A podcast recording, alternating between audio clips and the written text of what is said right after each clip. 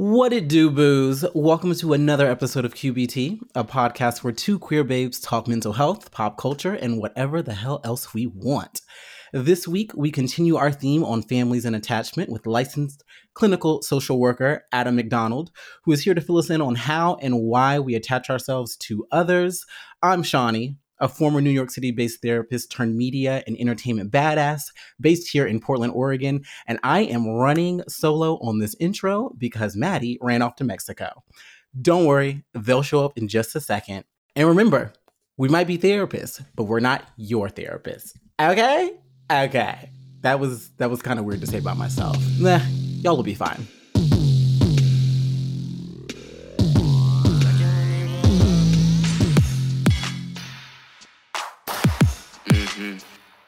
Trying to talk slick, all up in my ear and shit. Welcome back. Today, we are joined by licensed clinical social worker, also in Austin, Texas.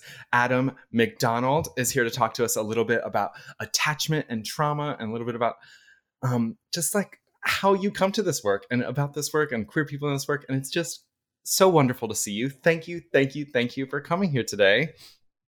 Thank you so much. I'm really excited to be here. um, Wait, so we not talking about Texas? I want to talk about Texas. No, let me stop. I'm joking. We're here to talk about family dynamics Ugh, and attachment theory. Texas is full of interesting family dynamics. There we go. I could tell you. Yeehaw. Um, so I, I think uh, one way we like to get started, just to have you introduce yourself in your own way, is uh, what identities do you hold that shape how you come into this world? Uh, I am a white queer man. Uh, I'm cisgender. I'm temporarily bodied or able-bodied, um, and um, I also identify as a, a fat therapist as well. Um, how does that show up for you in your work? That specific identity of fat therapist. It is um, something that's really important for so many survivors of trauma that I work with uh, to understand that because a lot of folks have body based trauma, uh, and a lot of trauma is metabolized into the body in a way where really one of the only ways to heal from it is to actually connect to your body. And if you have this really negative, fat phobic um, perception of your body, it's going to be so hard to heal that trauma. Um, and I'm also a fat therapist. Um, I need a big chair. All of my furniture in my office is for uh, larger people. Uh, I make it safe and comfortable for fat folks to find me and to use my space and to be with me. Um, yeah. So those are a little of the ways. I love that.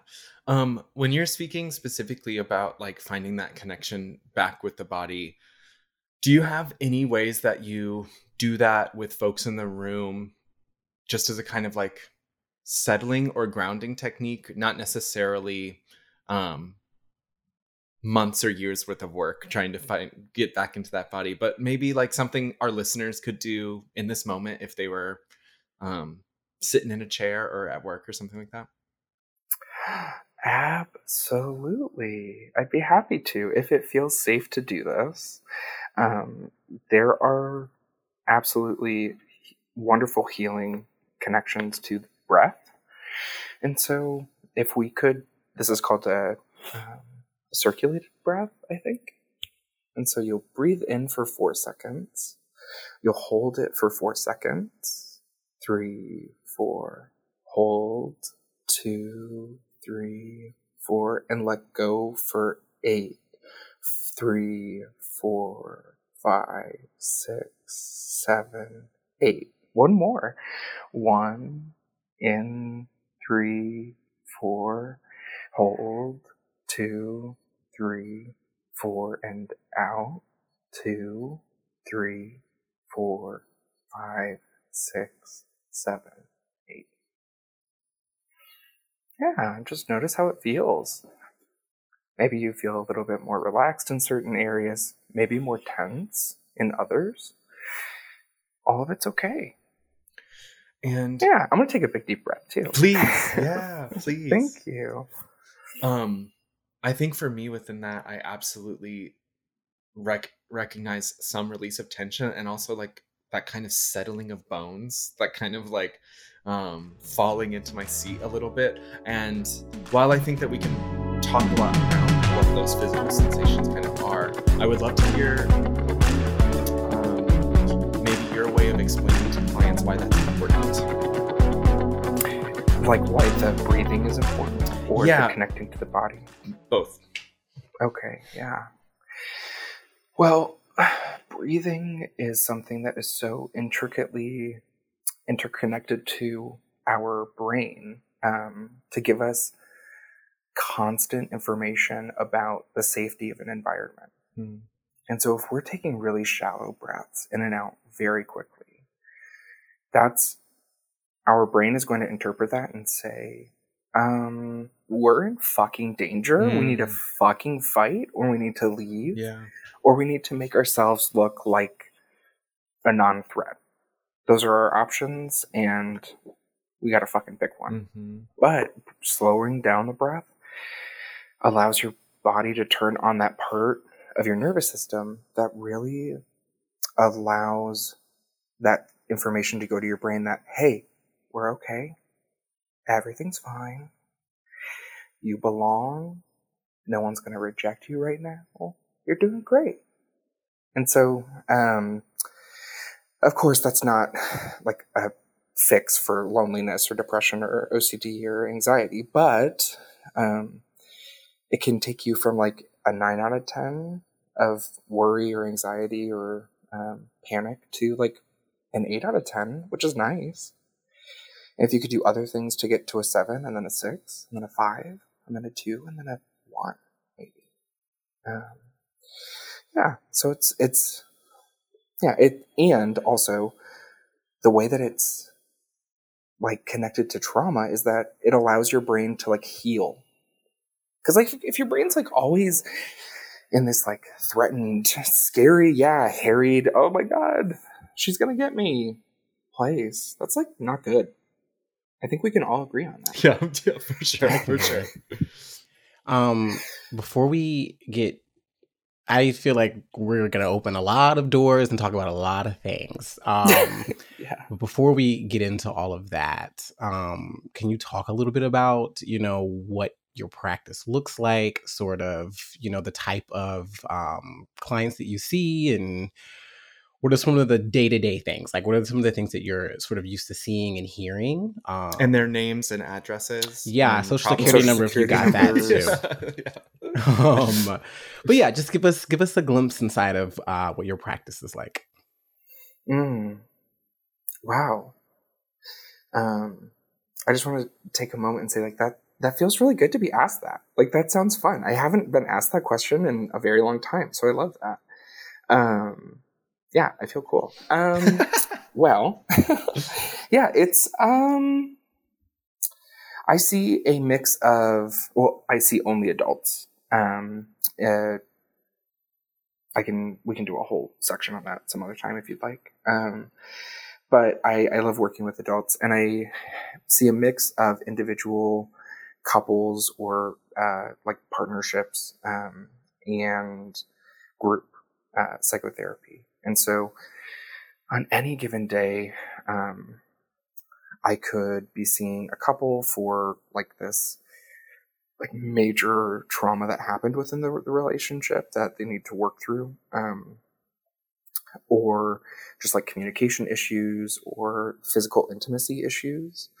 Um, uh, a lot of folks who have a really unsatisfying um, and maybe scary past with sex um, can really have a hard time performing with their partners and so um, that's typically what comes in with like partnered psychotherapy um, but then with individuals, it can run pretty much anywhere. Um, because I, I work with a lot of attachment issues. Uh, that means like relationship stuff. Pretty much that's that's how I Like so, everything. yes, literally. Yeah. Well, it's so funny that you say that because it literally does connect to everything. We have a relationship to ourselves. We have a relationship to others. Uh, we have a relationship to our community. Our yeah, there's just so much. Um, yeah, and so I see a lot of folks who are struggling in their relationships. Uh, that can be either because they didn't get very good caregiver support when they were young, or that can be maybe because they went through some pretty major trauma, either physical, emotional, um, psychological, um, any of it, um, spiritual. Um, and um, I can see them for talk therapy or EMDR. Uh, EMDR, it's a specific type of trauma therapy. Um, and then I, I, currently have a group for gay men um, in Austin, Texas. Um, and so I'll see them and um, intermixed with all my other folks. Uh, and it's really fun. Um, I, I, love to work with people and make a safe space for them to just talk about the shitty things that happen to them um, that they don't really want to talk to anyone else about. It feels pretty cool. What do you see your role in being um, a clinician in Austin, Texas, specifically working um, with queer people around queer issues, around sex positive issues? Like, what does that feel like for you in Texas, like the context of Texas? So, I mean, to be a, a psychotherapist who is um, anti oppressive, anti capitalist, uh, queer in Austin, Texas, I. Tr- there can be a lot of challenging moments for me um, working with folks. Um, uh, where I have to like make space for some challenging, uh, oppressive, um, sexist, racist, misogynist um, ideas uh, to like support them to like maybe move towards a more generous and compassionate view of the world, which is really um, where I see uh, like the most controversial parts of being a psychotherapist in Texas. I see that that can be um, really supportive for for a lot of folks, but then other folks, there are um, experiences where like they've just they've never heard that it's okay to have multiple partners. They've never heard that it's okay to be queer or to be gay or to just not want to have sex at all. Um, and so sometimes I am the first person in their life to ever say to them that it's okay to be who you are, um, which can be really powerful um, and really emotional. Um, and so, really, it's my it's my place to just accept people um, to hold a generous stance with them, to not react to what they're having a really intense time with, uh, but to just like be there as a sturdy support. Um, and it is also challenging in Texas. um, so you know, as we're leaning into this theme that we're having this month around families, and you're talking about generosity and being this space for some of these folks to experience the generosity of being, right? And sometimes for the first time. And a lot of times that trauma and that separation and that inability to hear that can happen in these families of origin. Um, and Adam's giving me a big eye roll and a nod. like, um, uh, before we kind of maybe dive into the ways in which that shows up in, um, within queer people and this kind of like way that it shows up in a, a lot of different queer populations and folks, um, I want to zoom out in one of the um, tools that you use in your practice, you are naming attachment as like what you would call just like relational X, like and how we are in relationships.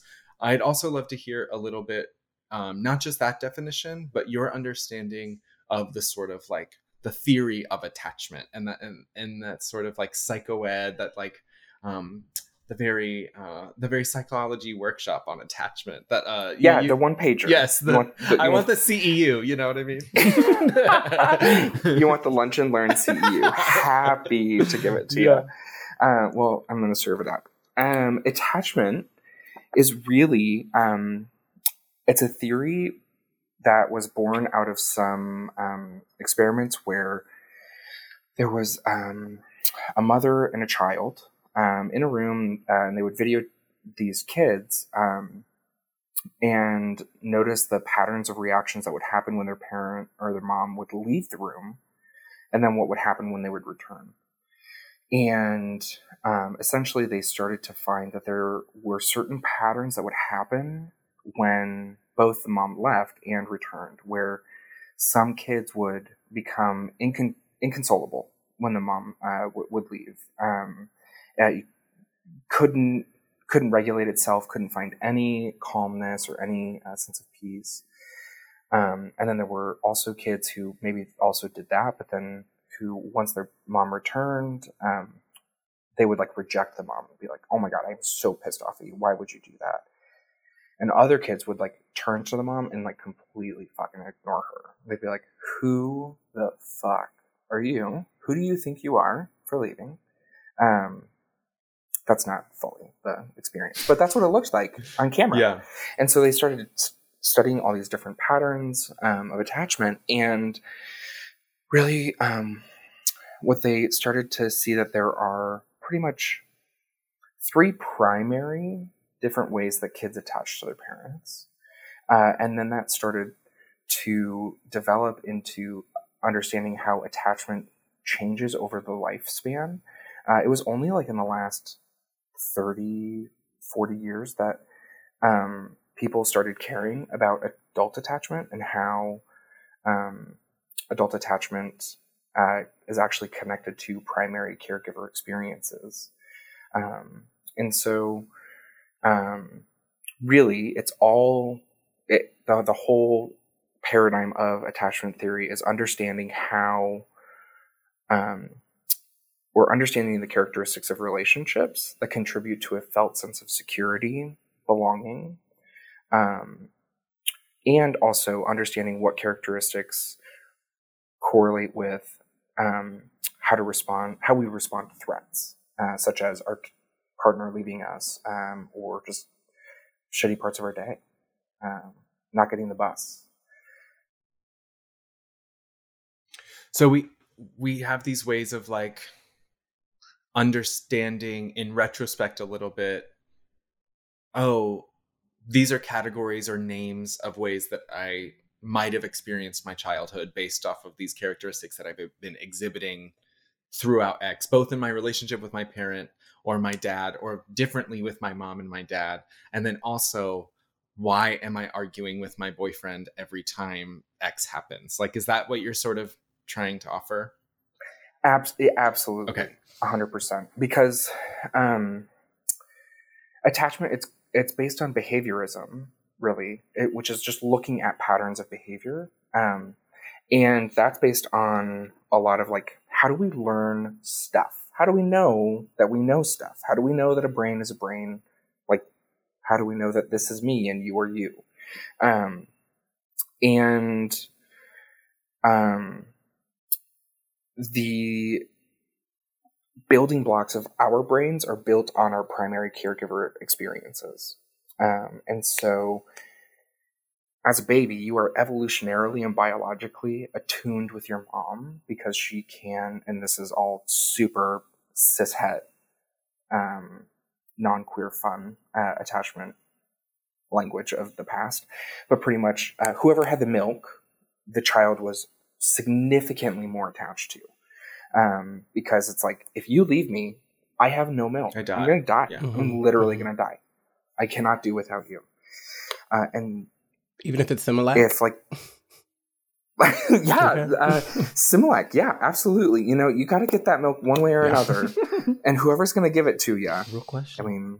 mean, Enfamil smells disgusting. Have you ever smelled Enfamil? mm, It doesn't matter. Sorry. no, I try I've to. had- I try to avoid babies and all baby things. Yeah. but anyway, if you had the milk and it went away, that's what you're attached to or angry at or yeah, because that means that means security, and uh, and she took it away. I want it. Give it back. Um, and so our brain is literally dependent on our primary uh, attachment figures, and if those relationships are shitty, like if they're inconsistent or if they have huge reactions or actually no reaction to what we do or say, that significantly fucks us up. And I'm not saying that parents have to be perfect, although that would be really fucking nice. Right? Like, is it really that much that we're asking? I know for? it can't be that hard. I didn't ask to, to be born. yeah. I, You tried real hard. You'd think you would have tried harder. Harder was here. after, yeah, yeah. like, um, something I'm curious about, and I know it's like hard to sort of give an overview and then also uh, talk specifically about this theory, but you were naming this is not necessarily the the fun ways in which we talk about this within a queer lens of attachment, and I will say that that in when I was in school was my barrier to being interested in attachment because I'm like oh, I yeah. don't want to put this much weight on my relationship with my mother in and obviously I'm being like in my own head about it, but I'm just like I also know a lot of people who didn't have a mom or like these other things that I'm sure inform the way in which they come to adult relationships and I know a lot of people who do not fit this textbook definition or this thing that they should by not having a good relationship with their mom. So what I'm asking is what are the ways in which we learn better attachment or heal some of that attachment outside of that sort of like traditional family of origin lens in which I feel like this theory wants us to believe. And I know that, go to therapy. okay. go to therapy. okay, work. and have really good relationships with your peers, uh, with your chosen family. It's and and that's why I, I I primary attachment figure is the language that I try to use instead of parent or uh, mom or dad. Um, and be, primarily because, uh, um, yeah, sometimes you have a mom and a dad, and neither one of them are your primary attachment figure. Mm. Um, uh, you know, you might have them in your life in one way. Maybe your grandmother is your attachment figure. Maybe you don't have one, which also is not good. Uh, like you need to be able to have a secure attachment figure in order to have a secure attachment. Um, and that attachment figure can change over time, and that can be different people, which is really why um, there's this there's a lot of you know like this Oedipal complex where like you want to fuck your mom, um, and you find those part those characteristics in your future partner that you really want um, because they're from your primary understanding of like this is what love is. Love is this. Um, yeah, I went straight for the Oedipal complex. You did. How is that? I mean, how is it for you? Yeah. it's a it's a it's a normal day for me. It's a Sunday. That's fair. That's fair. That's fair. So, like, Um, what if you want to be nothing like your mom and you don't want anybody in your life like her? I mean, not my mom. I'm like Angela. Yeah, you're no, no, no, no. This is, Angela, this isn't about For you. legal Stop purposes. You know. Angela. Angela will call me right after this comes out. Who do you think you are? And that's our attachment style, anyway. Uh, well, that's a great question. Um, if you are, if you have a, such a shitty relationship with your parent that um, you really push far away from that, um, sometimes that can happen, of course. Um, and more often than not, we really do find ourselves in patterns um, of relating with people that resemble that first relationship. Um, and so, um, yeah, there's kind of not a lot of ex- escaping it except for therapy. Um, and yeah, There's no quick fix. Got it. you know, when I find it, I will Okay. absolutely let you guys. Thank I'm, you. I'd be Thank you. All I happy need to, to know. to send it over to y'all. Um, a word that we've been using a lot, which it simultaneously feels very obvious, and I think within attachment has a very specific meaning. But what is secure attachment? Like, what is that thing that we are hoping for? Yeah. it, you ask five different attachment therapists, you're going to get six different answers. Um, and so I, the one that I have used with my people, with my folks, um, is being able to appreciate your own self worth, being able to find satisfaction in being with others and in being with yourself being happy to rely on others and to have others rely on you. Being able to maintain emotional balance in the midst of emotional disturbance. That's not crisis. That's not trauma. Those are different things. Um, and really being able to be resilient. That is what a secure attachment is um, when I think about it. So it's not leaning into being so cold with everyone that no one can come in, and it's also not being so so over clingy. so yes so clingy so like i have to text you all the time. I have to be able to literally see you in order to understand that you exist. I have to like have these Mhm. like physical examples. Like these are sort of opposite ends of the spectrum whereas like security allows for variability and then still a a balance within the, in the self of knowing that like oh that's okay even if it's not like what it needs to be in this moment. And i don't have to overreact or underreact to that Hundred percent, hundred percent.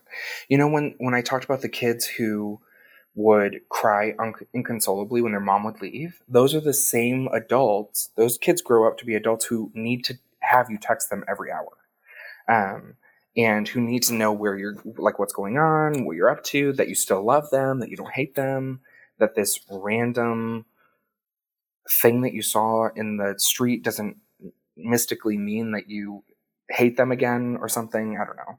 Um, and so, yeah, it's it's really just about being able to be on your own and feel like you're not.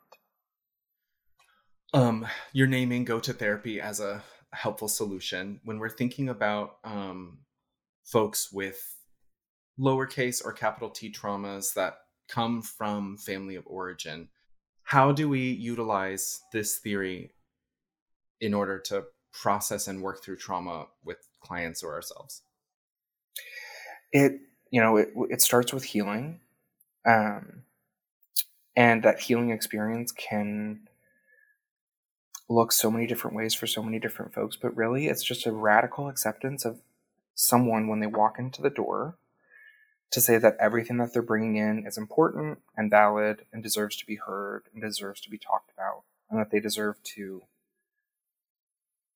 be understood by someone and to be seen by someone. Um, and having their primary attachment figure maybe be me for a little bit.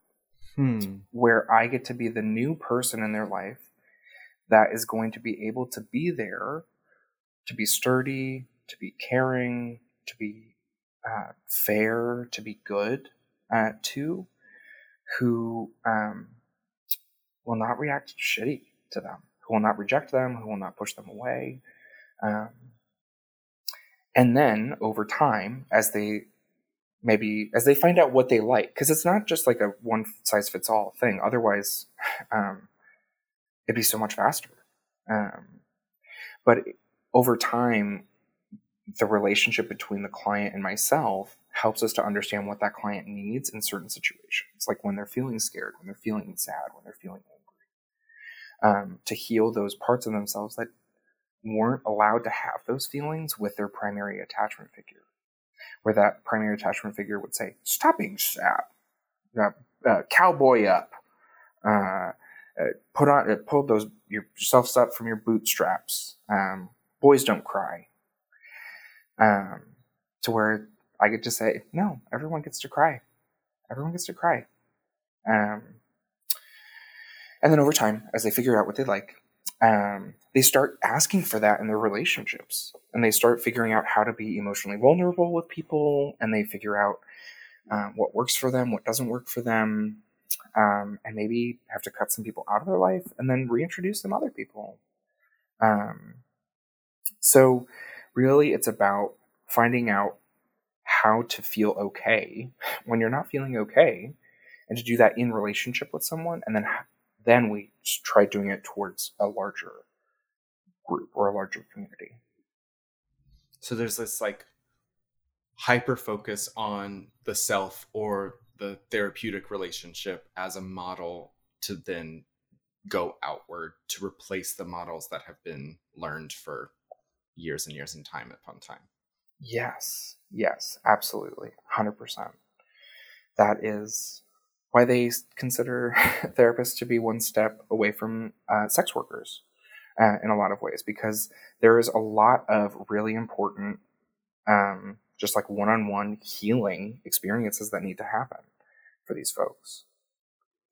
I have two points. Uh, the first one is for listeners out there, and I just want to make sure it's clear the therapist isn't perfect or isn't necessarily right or wrong. It's about meeting the person where they're at and giving them the space that they need to to exist and be the way that they need to exist and be. Um, so I, I want to make sure people understand that. And then my actual question for you, Adam, is um, what does this look like? We're talking about what I'm assuming is more of like a one to one, one on one sort of basis. What does this look like in a group setting? Um, I bring this up because I mean, from from my um, experience, like group therapy can be a microcosm for like society or your family or whatever, um, some group that is in your life. So, what does this look like? Maybe if it's partnered, maybe if it is, you know, three or four people sitting in a room together. Yeah. I, I'm I'm gonna answer that question, and I also want to an- like to also uh, encourage more talk about what you just said, also about the therapist not being perfect, um, and and meeting them where they're at. Um, is that okay? Yeah. okay. It's your interview. Um, you, What do you think this is? Your podcast? I won't have it. I tell you. She's the host. yeah, please come on, tell us. well, um, uh, one of the really important parts of building this relationship is having a rupture at some point in this relationship, having a not a major, not a life changing, uh, maybe life changing, but like not like scary, unsafe rupture, but one where it's like, oh, I didn't get that right. You, I did not support you the way that you needed to, and not become defensive about it. Um, and so, um, I would say the hard, one of the hardest parts of the work that I do is getting to a place where my client gets to cuss at me and gets to yet say that I was a terrible therapist this one day. Um, because I, I'm very confident in my abilities. I love being a therapist and I do mess up. And when there's enough room in our relationship for them to acknowledge, like, you messed up, that's how I know, like, there's a lot of safety for them and they're not necessarily scared to run me away. Um, that's not all my clients. Some some clients are really good at that. Some clients are very, very good at that. Um, but others, that's a really healing experience for your therapist to be wrong. And so if you're listening to this and your therapist fucked up sometime, I, if it's safe and you are thinking about it, it might be worth thinking about telling them that they messed up and that it felt really crappy and see how they respond. And if it feels really good, oh my gosh, it might feel so nice. That relationship gets so much deeper in those moments it's easy to be friends and to be in relationship with people when there's no conflict. And that's what group mm. does. Bam! Oh my look god. At, look at you. She's done this before. okay. I've done this before. Ain't my first Ooh, rodeo. You better. um yeah, group is a place where cuz like everyone comes in with with stuff that like is sometimes hard to sit in a room with. Um, everyone has that like cringeworthy thing that it is it is actually hard to sit with, and sometimes um, in a relationship with a therapist, like there isn't the room for that. Uh, where like it's not really appropriate for me to say this one thing about how you show up on these days. Um, but in a group setting where it's a peer to peer relationship, that's where you get to work through some of the more nuanced conflict or conflictual experiences that can happen. Um, where, um, like if a client for me shows up late, um, like two or three times in a row, we're, we're going to talk about it and I'm going to be supportive of it. Um, but in a group, if you show up two or three times in a late, or two or three times late um, to the group, there might be people in there who are pissed off at you and who are going to have really angry words for you. Like, why are you doing this to us? This you're treating us like you don't respect us. Um, and of course, it's not always like that. It's not that black and white, but um, group allows people to have their angered feelings a little bit more uh, and to be able to work it out in a place that's safe because there's agreement with at least with my group there's an agreement that we always talk it out and that if there's a big conflict you can't leave right away. Um, like if if it's feeling unsafe um, i stop it. I will like interject. But um, if there's a conflict going on you have to come back for at least three more weeks to talk it out. Um, that's the, the agreement of the group. Not everyone is is ready for group. Not everyone needs a group like that or wants a group like that but um, that's the type of group that i do. That's how attachment can rework where you can have conflict and then work through it and it feels really good. And these people know you better. That's um these this last few minutes has been making me think a lot around when you were mentioning the concept of like you know chosen family earlier and how that can be a healing experience when you have a family of origin that's like not it. And then you know we obviously we talk a lot on this podcast too of like we're always going to say like go to therapy it's a good idea with also all the other caveats that like not always affordable not always the best option for folks not everyone's ready et cetera et cetera et cetera that we both know. And all of that to say i think um for me what has changed friendships to family has been that stepping into security through conflict. It has been that experience of being like oh we fucking fought like uh-huh. we fought uh-huh. and i literally only love that person so much more because of it and uh-huh. that isn't to say you know this other type of sort of violent family experience where like you have to have conflict in order to feel love like that's not exactly what i'm saying or trying to offer but i'm what i'm naming is that like people can experience this in a therapeutic relationship of that gentle challenge or that thing that is like i'm going to handle this gracefully you do, we can do that together or in a group but i also just think like in your personal relationships we can be so afraid of losing it because something isn't right. And I just want to challenge folks to like explore what it is like to step into it a little bit. Like, obviously, there's going to be spaces and times where that person is not good for you and is not someone to model secure attachment with, and you're going to learn that. But I think that there are times when doing that brings out something so beautiful that just like sometimes I thought I was going to fight with people and I thought that was going to be it. like I, I, thought that like we were having a breakup conversation only to realize like, oh no, like I love you so much. like, and that's the point that I'm hurt because I love you. Right. Um, I don't know where I'm going with this, except I guess that like, I think I've been surprised by that. And I'm wondering if there are other ways, um, that you've seen or know, know of that either come up in group or happen outside of therapy that can help bring about or model secure attachment? Oh, so many things. Like so many things. And um you know the, the I would say that the overall focus is sharing feelings. Um, and if you, when I just said that, you had this experience of like this eye roll experience of like, ugh, I don't want to do that.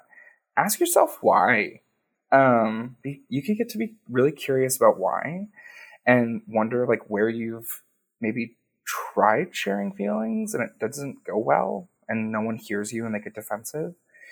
Um, and, uh, and I, I ask all of that because in order in order to get like a fully healed experience, it's not just going to therapy. That is just one um, possible tool. Not everyone would benefit from going to therapy, um, especially with the super shitty structure that it can have. Um, and so, in order to find that secure attachment, or in order to maybe move towards secure attachment, um, is to be able to start testing, not testing your friends, but like testing the waters of sharing, like, I'm sad once in a while when you're feeling sad, and just see what happens um, see what happens. Like, do people just drop it? Do they push it away? Do they bring it closer? Do they freak out at you? Um, if you're, especially if you're not ready to like go to that place of conflict, um, like being able to just test the waters of like sharing a few feelings here and there. Um, and I'm not saying like sharing a feeling like I feel like you're an asshole. That's not a feeling. That is a judgment. Um, but, um, you know, mad, sad, glad, scared, excited, those are pretty much good ones to go from.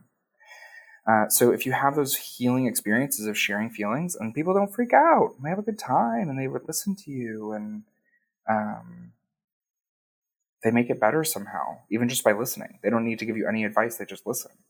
Um, that can really heal um, a lot of shit in our past.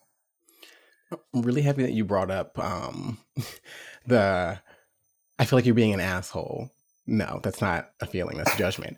Um, because I think it also speaks towards, you know, if we're going to get into conflict resolution and just like sort of resolving conflict, um, it doesn't have to be.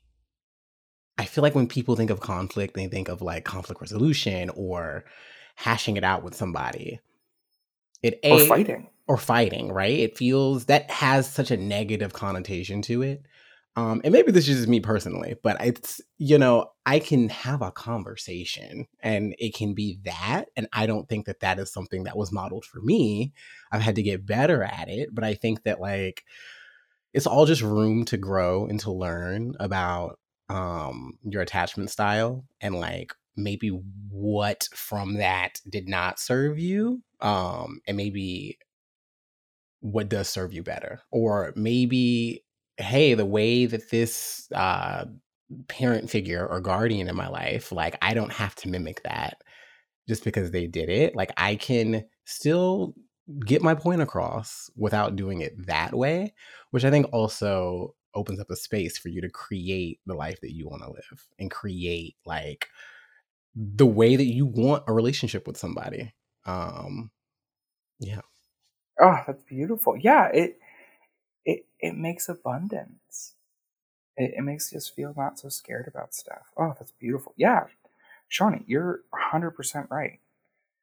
This experience of being able to just say, like, I did not like what just happened, um, and be able to talk about it. Be like, I didn't like it because it felt, I, I felt like you were saying something. That's why I didn't like it oh, the person says, oh, I didn't mean it that way. It's like, oh, okay, great. Glad we talked about this. That's conflict. That's conflict yeah. right there. yeah Yeah. Um, doesn't always have to end up in a fist fight on the streets Yeah. or in the back of a car charles Not Charles. um, it's a funny little Ah. story that me and him Leave have. It's Charles not, alone. not even that serious. um, I mean, something that I'm thinking about too is Adam, you were naming earlier, you know, sometimes this work with clients leads to a realization of who needs to not be in your life, right? Or like ways to build up more boundaries. And I think that that that can be scary, right? And I think that that's why therapy is a helpful tool to kind of have that as a support alongside some of this loss that might be happening as you start healing yourself, as you start moving towards being more in alignment with what's helpful to you, you know? And um, I think when we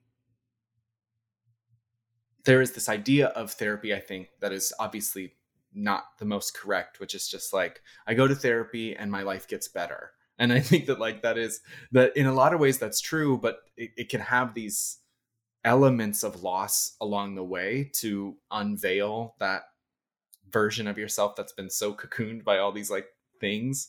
Um and i guess i just am thinking about the importance of offering ourselves the time uh, to shed which does not serve us anymore. Shawnee like we were talking about a little bit last month and and also the the grace to realize that when we actually have more capacity to be loved we can offer love a whole lot easier too. And that's like a lot of what's coming up for me in this conversation. And doesn't that just sound like a good place to live? Yeah Like, doesn't it just feel good just hearing that word or saying them out loud? It feels so nice. Our body's like, give me some of that. I Yes. want that now. yes, You know, this coming out in November, I'm thinking a lot about people who have to uh, and what you were just saying, it makes me think of a lot of people who have to make tough decisions about seeing family for um, uh, some Holidays. holidays. that might happen um, in the fall winter time and deciding to not see people, uh, deciding to not see. You know, I was thinking about before this came on, or before I came on this, I was like, should should vaccinated be part of my identity? Is is that now moving towards that? I mean, I don't think that that's a marginalized population at all. Like that doesn't doesn't need to be that. But I, I did think about that. Like it's really important for me if I'm going to be in person with someone that they need to be vaccinated. Um, at, and maybe there's some wiggle room, but probably not much. Um, and so a lot of people are having to make those choices of like, what is safety, what is not safety for me physically, emotionally when visiting family. And I support a lot, I have to support a lot of people deciding to cut out toxic people from their life who they've given time and time again trial and error, trial and error, trial and error, where like it is very clear there is no experience that will happen where this relationship will get better and that this person is it's not serving them. And so i have to support them in letting go of that. That can be really hard. Um, and maybe really healing. I tell people who want to come to therapy it you're actually going to start to feel every piece of pain that you've never felt before that you never allowed yourself to feel before. So it's going to get way worse before it gets Mhm. any better. Um, It's a trap. Run. No, I'm joking. It is. I mean, it's a trap for sure. Therapy's a trap. But I mean, a trap that will work in your favor when it's all said and done, maybe. We hope. Fingers crossed. That's what the Um, hope is. before we transition out to take some meds, I was just wondering, you know, you hold a lot of uh, you hold a lot of grace and you hold a lot of um, empathy, and I'm just wondering how this work has been healing for you and your own journey. Ah, every single day. It, it's been so healing. Every single day, it's been a, a wild, wonderful experience because I get to be in relationship with my partner, and when crappy things happen, I get to say, I get to lean towards security and say, "That really fucking sucked. What just happened? Did not like it." And he's just gonna listen to me. He's not gonna try to tell me I was wrong or crappy. Um, and I know that that's actually security. Um, that's that's the good part. That's the good stuff. Um, and i get to like lean towards that uh, even when some parts of my mind might say i need to i want to lean away from it. I want to lean i don't want to share. I want to hide. I want to isolate.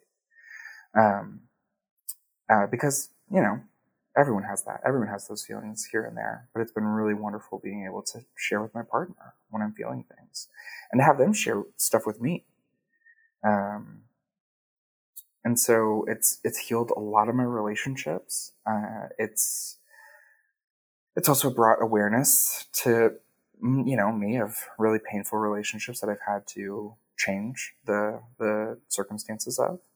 Um, but it's been um, it's been wildly healing. Uh, highly recommend. Uh, nine out of ten. Um, recommend to friends and family. Yes. Only. One um well thank you so much this has truly been deeply informative and calming and um i feel like i'm going to think about this for several weeks so i'm excited to like you know like step away from it and, and not in a bad way like just really like holding this in a um in a space of gratitude and truly holding you in a space of gratitude i i don't know why we know each other and i am happy that we do and i feel really gracious um, for that. So thank you for being here Thank you so much for having me. I'm really glad the universe brought us together. um let's take a quick break and then we can take some meds and then get on out of here We're almost ready to come back again. All right, all right, all right. Wait, that was like Matthew McConaughey, right? Did that sound like Matthew McConaughey? All right, yes that is cool. what that is Didn't that when he said that that was in a movie that took place in Texas, right? In Austin, Yes. I know my movies. dazed and confused. there we dazed and confused is based in, based in austin oh Huh. i didn't know that i knew he lived here but i didn't know anyway it doesn't matter Yeah, I just wanted to make a Matthew McConaughey reference. Um, great it's time to take some meds. So it's that time of the episode where we talk about what's making us happy, what's bringing us joy, whether that be just waking up today or we started a charity and saved millions of lives.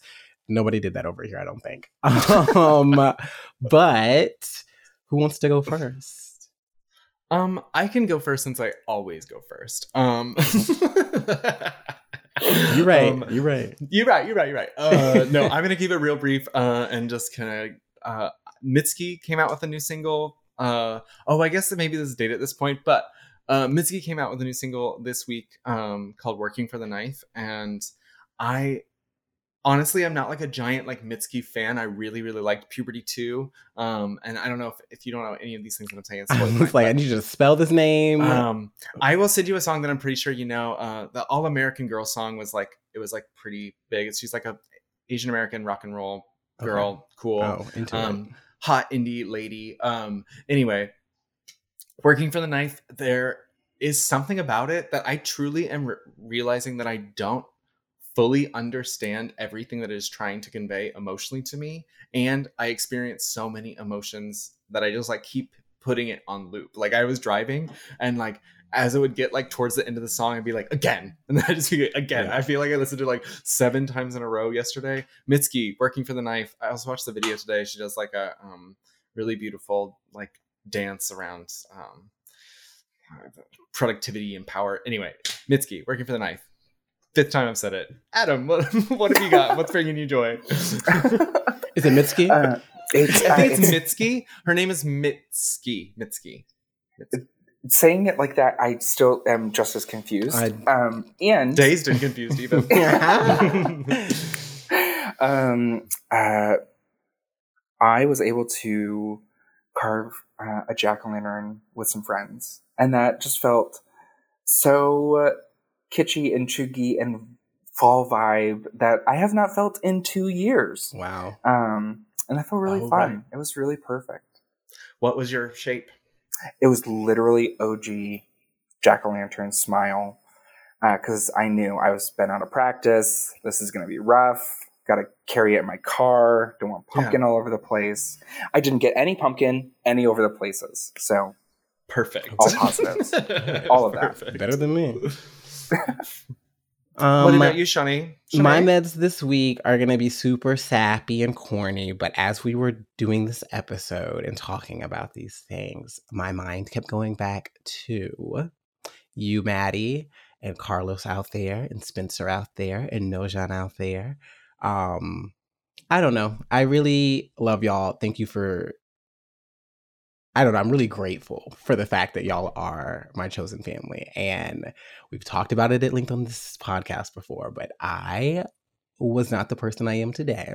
Um, a few years back, I was not vulnerable. I did not let people in. I did not talk about things.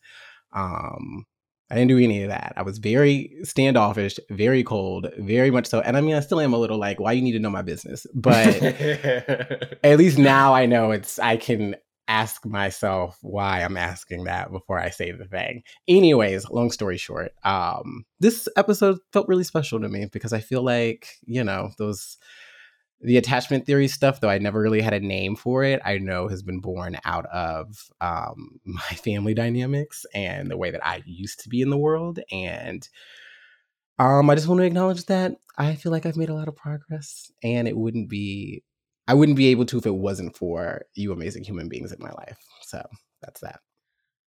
I think you're fine. I mean, I know I'm fine, girl. Like, you are fine. You are fine. Sexiest friend for sure, for sure. I love you so much. Um, Adam, where can our listeners find you um, and learn more about your work? Uh, y'all can find me getting tacos in Austin, going around the Greenbelt, having a good time. Also on my website at adamtherapy.com. It's A-D-A-M therapy.com. Beautiful. Um, this has been such a joy. Thank you so much. Um, Thank you. check out Adam's website. Um, give us those five star reviews. We love you. Thank you for being here. Um, and tell an attachment figure in your life that you love them. I think that's a that's a helpful that's a helpful thing to let go. or of. start some conflict. Yeah, fight your go to your roommate and just punch them right in the face. Blue, come here. no, not aminal abuse. Okay, we gotta get out of here. We gotta go. It's getting out of Bye, control. friends. Love you, love you, love you.